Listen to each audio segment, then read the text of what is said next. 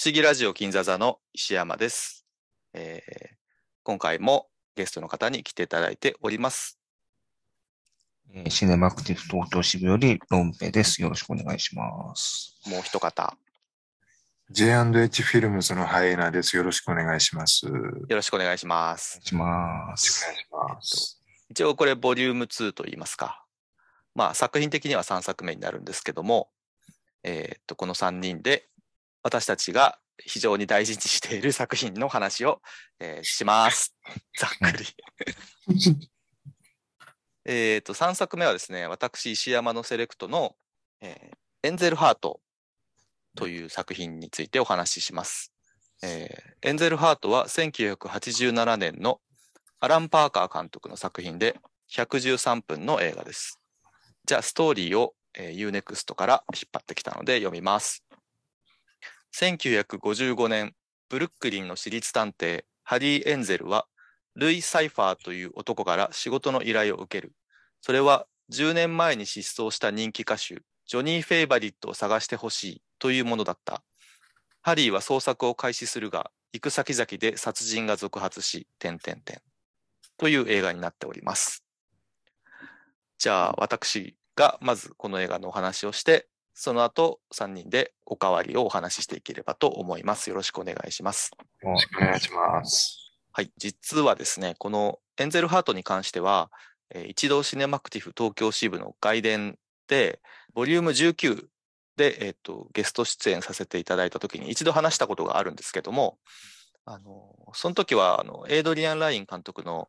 えー1990年の映画で、ジェイコブス・ラダーっていう映画があるんですけど、それと一緒にお話しさせていただいたんですけど、あいかうんいかんせん、私がですね、その時ビジネスホテルの Wi-Fi で繋いでたせいで、かなり音声が乱れておりまして、えっ、と、松さんと時計さんにはご迷惑をおかけいたしました。だから、今日は2回目になりますが、ちょっと頑張ってお話ししたいと思います。えっ、と、今日、今日というか、この、えっと、3作目と4作目でお話しするエンゼルハートとヒューマンネイチャーは、この企画をお二方にお話しして、じゃあ、いついつ撮影、あの、収録しましょうって言った後で、UNEXT になんか、い同時に入ったんですよね。そうですね。タイミングが異常に良くて、うんえっと、皆さんにも見ていただけるようになったんですけど、僕 DVD 借りてみましたね。そうですよね、タイミング的にもっと早い、もうちょっと早ければね、あのはい配信で見れたんですけどっていうところで。うん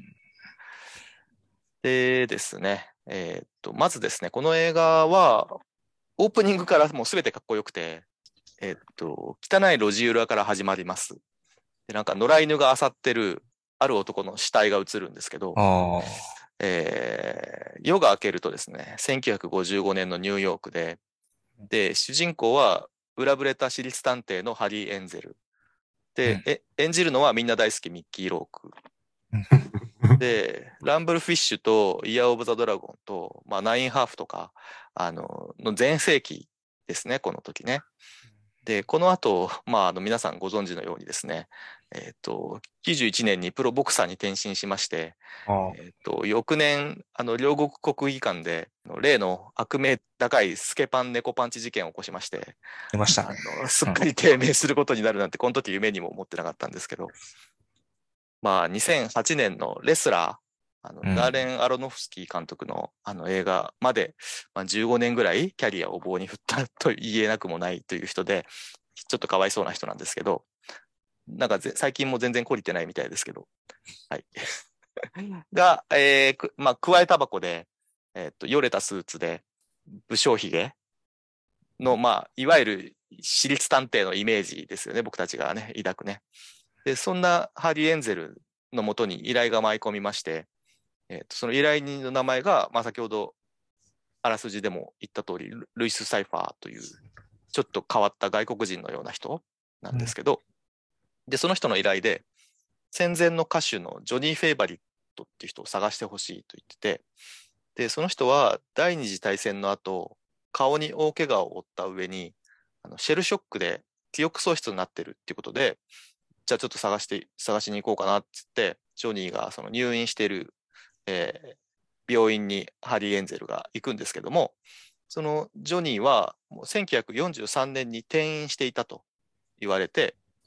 で、その店員にサインしたファウラー医師っていうのがいるので、その人だったら事情知ってるかなっつって尋ねるんですね。で、えっ、と、さっきの、あの、コブラの話じゃないですけど、ハリーの乗ってる車は、えっ、と、シボレーの、えースタイルラインっていう車ですね。これもさっきのあの、マーキュリーと同じで、51年ぐらいの車ですね。で、こっちはまあ時代がね、55年なんで、当時のまあ割と新しめの車ってことなんですけど。で、ファウラーの家に、えーハリー・エンゼルが行きますと、冷蔵庫にモルヒネがありまして、でどうもファウラー医師はモルヒネ中毒みたいだってことが分かって、それをネタに彼を有するんですけど、まあ、ハリーもね、あんまりこう、まともな私立探偵じゃなくて、ちょっとこう裏の仕事みたいなのをやってる人っぽい感じが出てくるんですけど、それにしてもこの全体的にこの映画、すごく美術とか装飾に力が入っているなっていうのが、このファウラー医師の家を今回見て改めて思ったんですけど、まあ、情報量が多いですよね、画面にね。で、まあ、モルヒネ中毒のファウラー医師なんで、まあ、ちょっと冷静にお話ができなくなっちゃって、一旦彼を寝かせて、ダイナーで、えっと、時間潰して、ハリー・エンゼルが帰ってきてみると、ファウラーが死んでると。で、一見自殺に見えるんだけど、その部屋は、そのハリー自身が外から施錠してて、そのか鍵はハリーが持ってダイナーにいたのに、なんでだろうってなるようなところから、まあ、話がだんだん転がっていくという映画になってるんですけども、なんかそのあたりでこう事件がどんどんきな臭くなってきて、で、同時にちょっとオカルティックになっていくというか、まあ、オカルトめいてくるんですね。で、そして私がですね、自分自身のことで最近気がついたんですけど、まあ、オカルトがめっちゃ好きなんですわ。まあ、その原点にね、この映画があるのかなってちょっと思ってて、まあ、その映画見ていくとですね、時々その挿入されたりとかするんですけど、あるカットが。あの、それがすごい悪夢的なイメージとか、まあ悪夢っていうかもう悪魔的なイメージがどんどん映画の中に侵食してきまして、なんか、えーそのお葬式に出てた真っ黒いベールをかぶった未亡人とか、な全体的にこう赤と黒がすごく印象的に使われてて、影の濃い絵作りですよね。だからちょっとフィルムノワール的な絵作りだったりとかするんだと思うんですけど、そのキリスト教と死を連想させるようなモチーフがだんだんこう描写されてくる。で、すっごい今回見てて、あのーすごいこんな多かったかなと思ったんですけど、換気扇のあの映像がすごい多いんですよね、この映画ね。で、まあ、その換気扇のはこう刃の形が、まあ、4枚羽があるんで、それがちょっと歪んだ十字架に見えるなと思ってて、それもちょっとキリスト教の雰囲気なのかなと思うんですけど、で、さっきお話ししたその依頼人のルイス・サイファーっていう男も、どうも普通じゃない感じで、うん。まあ、爪の伸ばし方とか、あの、卵の剥き方が非常に特徴的な 男なんですけど、演じるのは、えー泣く子も黙るロバート・デ・ニーロですね。で僕はこの映画見てた当時は、これ多分ね、1990年ぐらいに僕見たんですけど、えー多分12歳ぐらい。でですね、これ、えー非常にテンポが良くて、あのポンポンポンポンこういろんな要素が出てきて、事件がまあ進展していくんですけど、これ第1幕が終わったあたりで、えーっとまあ、いろんな情報が出てきて、どうもそのジョニーの元カノがルイジアナにいるってことが分かって、2幕目ぐらいから舞台がニューオーリンズになるんですね。うんで、ちょっとここで原作のお話ししますと、これ、ウィリアム・ヒョーツバーグっていう人の、えー落ちる天使っていう原作がありまして、まあ、ホーリング・エンジェルっていうんですけど、で、今回ちょっと読んでみたんですけども、うんで、やっぱり確認したんですけど、これ原作はね、全編ニューヨークのお話なんですよ。うんで、この後半っていうかまあ2幕目ぐらいからその南部へ舞台が移るのは完全にこの映画オリジナルで、で、僕はこれが非常にお見事な判断だなと思ってて、まず、あの、基本的に圧倒的に絵が変わりますよね。ニューヨークがずっと続くよりは。で、1月なんで寒くて暗いじゃないですか、ニューヨークって。そこからこう一気に暑くて明るいルイジアナへ飛んでいくことで、絵が一気に変わるしんですけど、えーっと、なんか不快な感じの明るさなんですよね、そのルイジアナが。それが、まあ非常にジメッとしてて、なんか終始ハエが飛んでて、で家畜もいっぱいいるし、なんかちょっと不衛生っぽい感じがすごいんですよね。で、それだけじゃなくて、えっと、ブードゥー教の存在がで出てくるんですけど、これが非常に際立つなと思ってて、えっと、このブードゥー絡みのことに関しては原作にもしっかり出てくるんですけど、これがやっぱニューヨークじゃなくて、えっと、南部になることで、なんか生々しさがすごい出てくるのと、生々しいだけじゃなくて血生臭い的な感じがちょっとすごいしてきて、これが非常に成功してるなとも思うんですけども、さらに言うと、実際にそのルイジアナブードゥとかニューオーリンズブードゥーってやつが存在してまして、あの、うん実際あったらしいんですね、ああいうことがね。で、なんか、歴史博物館もあるんですって、そのルイジアナのブードゥー教に関して。で、なんかもちろんあんなね、映画みたいに秘密結社みたいな感じでは多分ないんだろうと思いますけども、おともかくそこに絡めることによって、なんか物語的にその闇深感が、まあ、2倍になるというか、マシマシにしてると思うんで、この後半の南部を舞台にさせたのは非常に、あの、この映画の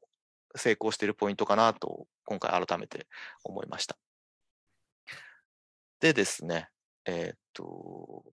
まあその後ですね、まあ事件はどんどん展開していきまして、えーっと、元カノのマーガレットが出てくるんですけど、これがシャーロット・ランプリング。うんえーかつて愛の嵐という映画で、まあ若者たちの下半身を刺激した人ですけど、えー最近だと、まあデューン砂の惑星が非常に印象的だったなと思ってますけども、あの、この、えーと、シャーロット・ランプリングが、えーと、まあ、その南部のプランテーションの生き残りの、まあ、白人みたいな感じで出てきて、まあ、それ言うとさっきのあの、フォレスト・ガンプのね、あの、お母さんもそんな感じでしたけど、入植、まあ、ルイジアナってフランスの入植者がすごく多かったんで、マーガレットが使用人の黒人さんと話すときはフランス語を使ったりとかしてるんですよね。だからちょっとなんか奴隷性が抜けてない感じが非常にしてくるみたいな感じはすごくあるんですけど、そうそうそう。だからその、フォレスト・ガンプのアラバマが舞台だったんですけど、こっちルイジアナなんで多少違うんですけど、なんか僕映画見てて、あの、南部が出てくると必ずこの植物出てくるなと思ってるのがあって、あの、木からぶら下がってるゴミみたいなやつ、必ず出てきません？南部が出てくると。ああ、はいはいはい。どんなのかわかりました。あのー なんか糸くずみたいのがでっけえのが木からぶら下がってるんですけど、南部の描写出てくるときって、フォレスト・ガンプでもあったし、この エンゼルハートでも出てくるんですけど、あれちょっと調べる人あんまいないと思いますけど、私今回ちょっと調べまして、あれ、スパニッシュモスって言って、あの植物からに、まあちょっと、なんですか、宿り木みたいな感じで、共生してる、いわゆるエアプランツなんですね。いやー、びっくりしました、私。またちょっと知識の幅が広がったなと思って。まあ、使わない。そうですね。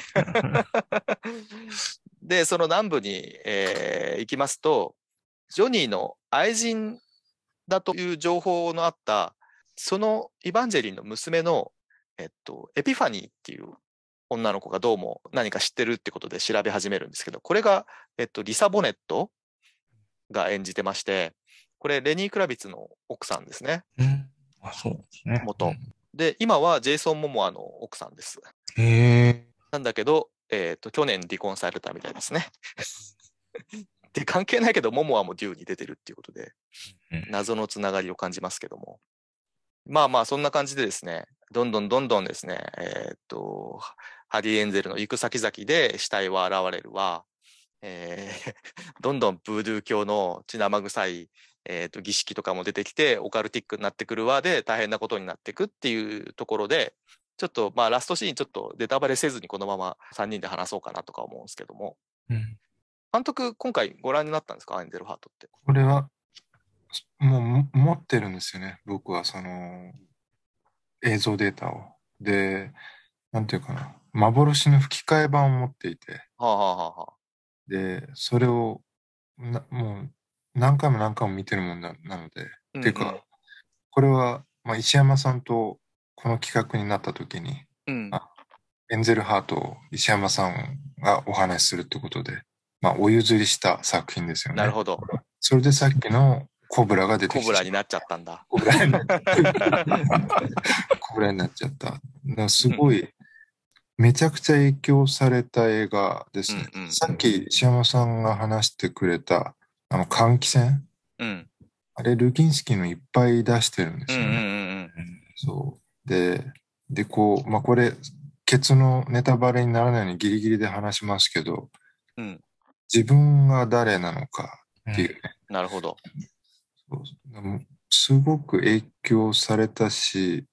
で、やっぱりあの前世紀のミッキー・ロークは本当にかっこよかったんですよね一番か。っこいいですね。そう。で、なんていうか、こう、男の、特にあのミ、エンゼルハートの彼は、男の憧れっていうか、この、女の人に分からなくても構わないっていうような、その、うんあの、だらしなさっていうのかな。うんうんで、こう、こう南部にうこの場面が変わった時に、この朝の白いスーツに着替えて出てくるんですけど、それがまたくしゃくしゃでね、うん。うんうんあの、シワだらけで。で、それがまたかっこよくてね、本当にね。だだからあの、オールバックも、なんていうか、こう、だらしないオールバック、テッカテカで、で、ちょっはい。と乱れてて。だから何もかも、で、吸ってるタバコ、キャメルだったかなあの映画の中では。うん。さっきあの、その、ファウラー医師のを寝かしてる間に、ダイナーに行ってる間、そそれがこう、キャメルがちょっと映るんですけど、箱が。うん。そういうのも含めて、なんかこう、もう忘れられない映画ですよね、これはね、そうですね。なんか、だから僕もちょうど12歳ぐらいの時見たんですけど、うんうん。その、あの、エピファニうんーとのね、その、何のシーンで、うんあ親に、うんあの、ちょっと5分ぐらい席を外せって言われて、うん。そういう懐かしい思い出がありますよ。で親はじゃあそこをちゃんと見てたんですね？そうです、そうですそ。のとこだけ、じゃあ子供に見せられないってことで、え検検閲です。検閲、親検が入ったんですね？そうそうそうそう。そうか。で、なんかこう、ホラーっていうか、こういうホラー系で、あそこまでこう拡張っていうのかな？拡張高さっていうのを出せたのって、まあ僕は知らないだけかもしれないけれども、エクソシストとこれぐらいうんか。なって思っていて、どうなのかな？みんなどう思ってるのかわかんないけど、うん、そんな感じかな？そうですよね。で、ロローペさん話聞きましょうか。あ、僕ですか？うん。僕は、あの、まあ、出てない話で言うと、うんうんえっ、と、コニーアイランドが出てそうなんだよねやっぱあの、観覧車そうなの。が出てくる映画でいっぱいあるじゃないですか。ありますね。うん、やっぱ、あれ出てくるといいなってそうね。ウディアレンの映画とかでよく出てきますけど、うんワンダーホイールってやつですね。はい。うんうんネクエム・フォードリームとかもね、なんかそういうのが出てくるイメージありますけど、やっぱ、あと、ウォリアーズも出てきますね。うん、そうですね。うん。はっははは。いや、それでね、あの、ミッキー・ロークが、まあ、復活したレスラーっていう映画でも、うんあの、娘と一緒にデートするところが、確か俺コニーアイランドだったんじゃないかなと思ったんだけど、調べたらち違ったですね。あれニュージャージーらしくて、あー確かに観覧車出てこなかった気がする、あっちは。うん。ちょっとね、それが悔しかった。なるほど。ううんん。ダーレ・アルノフスキーだと、多分ネクエム・フォードリームで多分、そういうことか。うん、だと思いますね。ミッキー・ロークが出てるジョニー・ハンサムって映画ありますよありますね。うん。あれも、あれ、コニーアイランド出てきたかな？出てきてないか。気のせいかな気のせいですか。気のせいかな失礼しました。はい。この映画のコニーアイランドのシーン、短いけど僕結構好きで、なんか、それまですごい狭い家だったのに、あそこで急に広い家になるじゃないですか。横一の。なんか絵がパッと変わるからすごい印象残ってるんですよね。まあ不思議な場面ですしね。不不思議ですね。おばちゃんがなんか海に使ってる。は なんかの療養してるらしいんだけどよくわかんないっていう。ああの、1月のルイジアナってあんな暑いんですかね、出てくる人たちが全員汗ばんでて、うんあの、洋服にも汗じみができてね、大変なことになってますけど。さっき石山さんが言ってた、その、この南に移ると、うんその、湿気てて、そで、虫が飛んでて、こう、ずーっとヌメヌメした感じにう。なる。うんうんうん。あれがね、めちゃくちゃ印象的だったな。それがその映画の持ってる謎のいやらしさみたいなのとちょっとリンクしてくるんですよね。そうそうそうそうそうそう。内容のちょっと気持ち悪さみたいなものとかが。そうそう、スタイリッシュなままなんだけども、こう、よりディープな方になっていくし、うんうん、これ、ちなみに、あの、まあ、オチのネタバレは一応してもいいとは思います。はあのーまあ、ちょっと、ここから先聞く人は、じゃあ、ちょっとご注意ください。あの、本当に、えっ、と、見てないけど、まあ、いっかと思って聞いてる人は、本当にオチ言っちゃうんで、えっ、と、まあ、できれば聞かない方がいいかなと思います。ちょっとじゃあ、オチを、まあ、言うことによって話がもうちょっと出るかどうかはわからないんですけど、一応、この映画の結末言いますと、まあ、その、探しているジョニー・フェイバリットっていう男は、実は、えっ、と、ハリーのことで、えっ、と、ベトナム戦争から帰還したハリー・エンゼル、かっこ別人に声をかけて、そのジョニー・フェイバリットとマーガレットがそいつを殺して何かしらの儀儀式を行って、その魂をジョニーに移したんですよね。うんそれでその後、ベトナム戦争に行って記憶がなくなって、えっ、と、自分が誰か、自分のことをハリーだと思い込んでる男っていうのがこの主人公になってるというオチがついてまして、でなんでそんなことしたかっていうと、悪魔と取引したんですよね、ジョニー・フェイバリットがね。うんあれって、なんか歌手として成功するためだと思うんですけど、まあ、悪魔に魂売り渡した男っていうと、あの、クロスロード伝説っていうのがありますけど、多分そういうイメージなんだと思うんだけど、で、その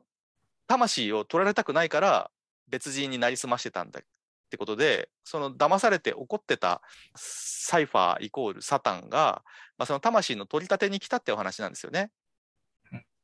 ていううオチがつきまして、で、ジョニーイコールハリーってことを分かってて、もう一回見直すと、なんかいろいろと、まあ、あの、伏線があることに気がつきまして、あの、いろいろ楽しい映画になってるんで、まあ、最後まで見たら、また最初からちょっと見てもらうとまたいいのかなとか思いますけど。うん。なんかいろいろ細かいとこが気が利いてて、結構ピアノがなぜか弾けたりとか、あの、あマーガレットっていうその占い師に嘘で、そのジョニー・フェイバリットの誕生日を教えて、それで占いさせてっていうことをハリーがやるんだけど、実はその2月14日生まれって言った嘘は本当は合ってて、本当に彼の誕生日なんですよね。うんっていうとことかも気が利いてて面白いなとか思いますけど。そうですね。だから、医師がうん殺されるところとか、うん。もう、鍵のとことかは、あの、うん要するにミステリー的にも成立するようになってるっていうところですよね、多分ね。そういうことですよね。うん。だから、僕僕もだから今回は、あの、なんだ、その最後のところのネタを知ってて見てるから、うんうんあそういうこところは見ながら見れたっていう感じですよね。うんうんうんうんあと今回は見見返して初めて気がついたんですけど、なんか情報提供者のあのタイムズっていう新聞の記者の女が、あの、ちょっとなんか、ハリー・エンゼルとちょっと愛人みたいな関係になってて、こう情報をもらいながらちょっとエッチしちゃったりするんですけど、めちゃめちゃエロいなと思った。ああ、最初の方の。最初の方で。うん全然覚えてなかったけど、あの人のこと。うんあそこで、あの、またあの、すったマッチを咥えてるじゃないですか、ミッキー・ロークが。うんで、あの、コブラ見た時も思ったんですけど、先ほど監督コブラの時に、爪楊枝加えてるっておっしゃってましたけど、あれ、マッチ？あれ確か僕の記憶だとすったマッチ加えてて、なんでこの頃の男たちはマッチを加えるんだっていう、もうちょっと続けてみたものですから思ったっていう。あれ、マッチだったか。多分マッチだと思いますね。監督は、あの、その、さ結末のこととかはどう思います？あの、子供の時見た時は、ほん、うん。なんなんだ、初見の時ですよね。初見ね、怖かったな。そう、すごい怖かった。で、ミッキー・ロークのやつはその時代が前後はするけれど、まあ、洋画劇場とかで見ていたわけなんで、うん。で結構あそこまで追い込まれるのは初めて。うん。でうんうんで、ちょっと悲しいのが、まあ、その後のキャリアで、うん。必ずこの最後射殺されたりする映画が多くなっていくいわゆるバッドエンドものというか。大体射殺されて、あの、手広げて倒れるっていうので終わるのが多くなってしまった。でただ、この一番一番の名演だったんじゃないかな。追い詰められた時の、そうのん。記録がね。うんそれとなんかこう、1回なのか2回なのか、エレベーター、うん。よく出てきますね。そう、ああれがすっごく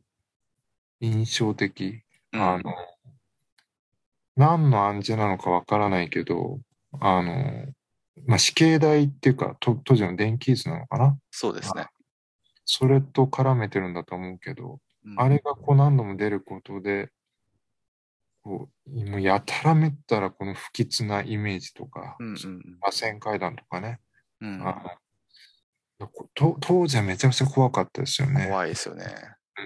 いや、あれって電気椅子送りなのと、もう一つは多分地獄に魂が持ってかれるっていう暗示だと思いますけど、そう、うん、そうか、そうか。地中に向かってこうバーッと落落ちていく。まあ、ホーリングエンジェルなんで、これタイトルが。うん